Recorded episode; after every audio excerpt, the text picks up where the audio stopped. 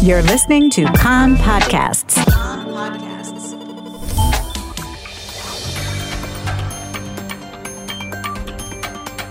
You are listening to the English language news of Kan, the Israeli Public Broadcasting Corporation.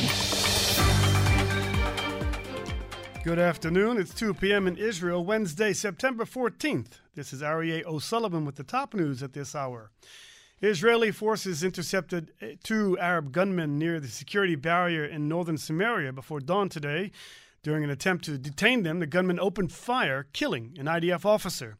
Troops charged them, shooting dead both terrorists, including one who was reportedly a member of the Palestinian security forces.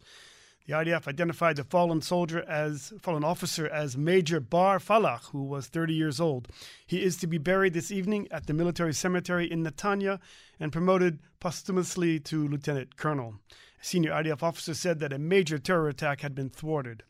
The shooting near the Jalame crossing came amid intensified clashes and surging violence and shootings across the West Bank and particularly in northern Samaria in the Jenin district. Israeli security officials have said that the violence was linked to weakening of the Palestinian Authority and armed Arab groups filling the vacuum. One of the Arab gunmen was identified as Ahmed Ayman Abed, 21, from Kafar Dan. Palestinian sources confirmed that Abed had recently joined the Palestinian security forces, serving in the elite military intelligence. Shortly after the incident, Fatah al Aqsa battalion claimed responsibility for the attack. Hamas also hailed the gunmen as heroic martyrs. Prior to the deadly clash this morning, senior Israeli security commanders met clandestinely with top Palestinian security officers. The meeting took place last week in an attempt to reach understandings to renew activity by the Palestinian Authority security forces in northern Samaria. There was no reported progress. Earlier last night, IDF troops at the Tapuch junction in Samaria detained a 12 year old Palestinian boy who had approached their roadblock armed with a knife. After soldiers opened fire into the air, the boy dropped the knife and was restrained. There were no injuries. A military court has sentenced an IDF sergeant to 26 months in prison for accidentally shooting to death a fellow soldier a year and a half ago. Sergeant Liran Mizrahi was convicted of mortally wounding Sar- Staff Sergeant Yonatan Granot. He was also demoted to private in order to pay 12,000 shekels to the family of Granot. Defense Minister Benny Gantz offered condolences to the family of the fallen officer. He said that Falach heroically pushed to engage the enemy as expected in order to protect the citizens of Israel. Gantz said that Israel would continue its pinpoint actions against terror everywhere in Samaria and expand it as necessary. In election news, the day before party lists for the upcoming national elections are closed, a survey by Kan has found that the Likud party is weakening and Yesh Atid is growing. The survey f- said Likud would win 32 seats, Yesh Atid 24. The National Unity Party would win 12 seats, same as the Religious Zionist Party.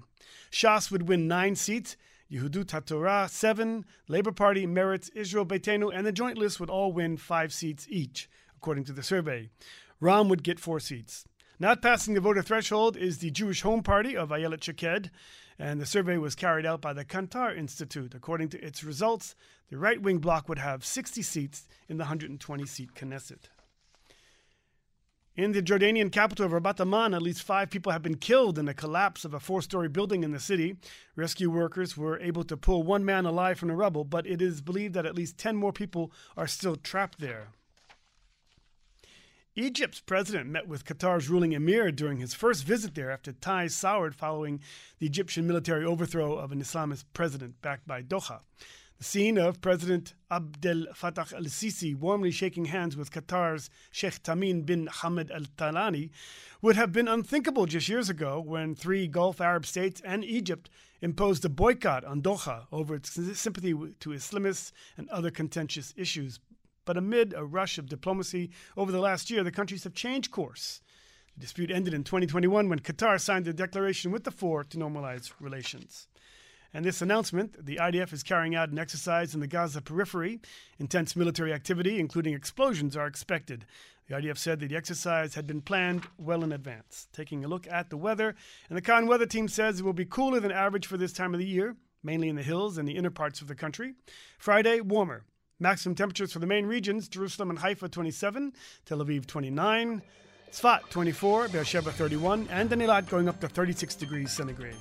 That's the news from Kan Reka, the Israeli Public Broadcasting Corporation. Join us at 8 p.m. Israel time for our one hour news program.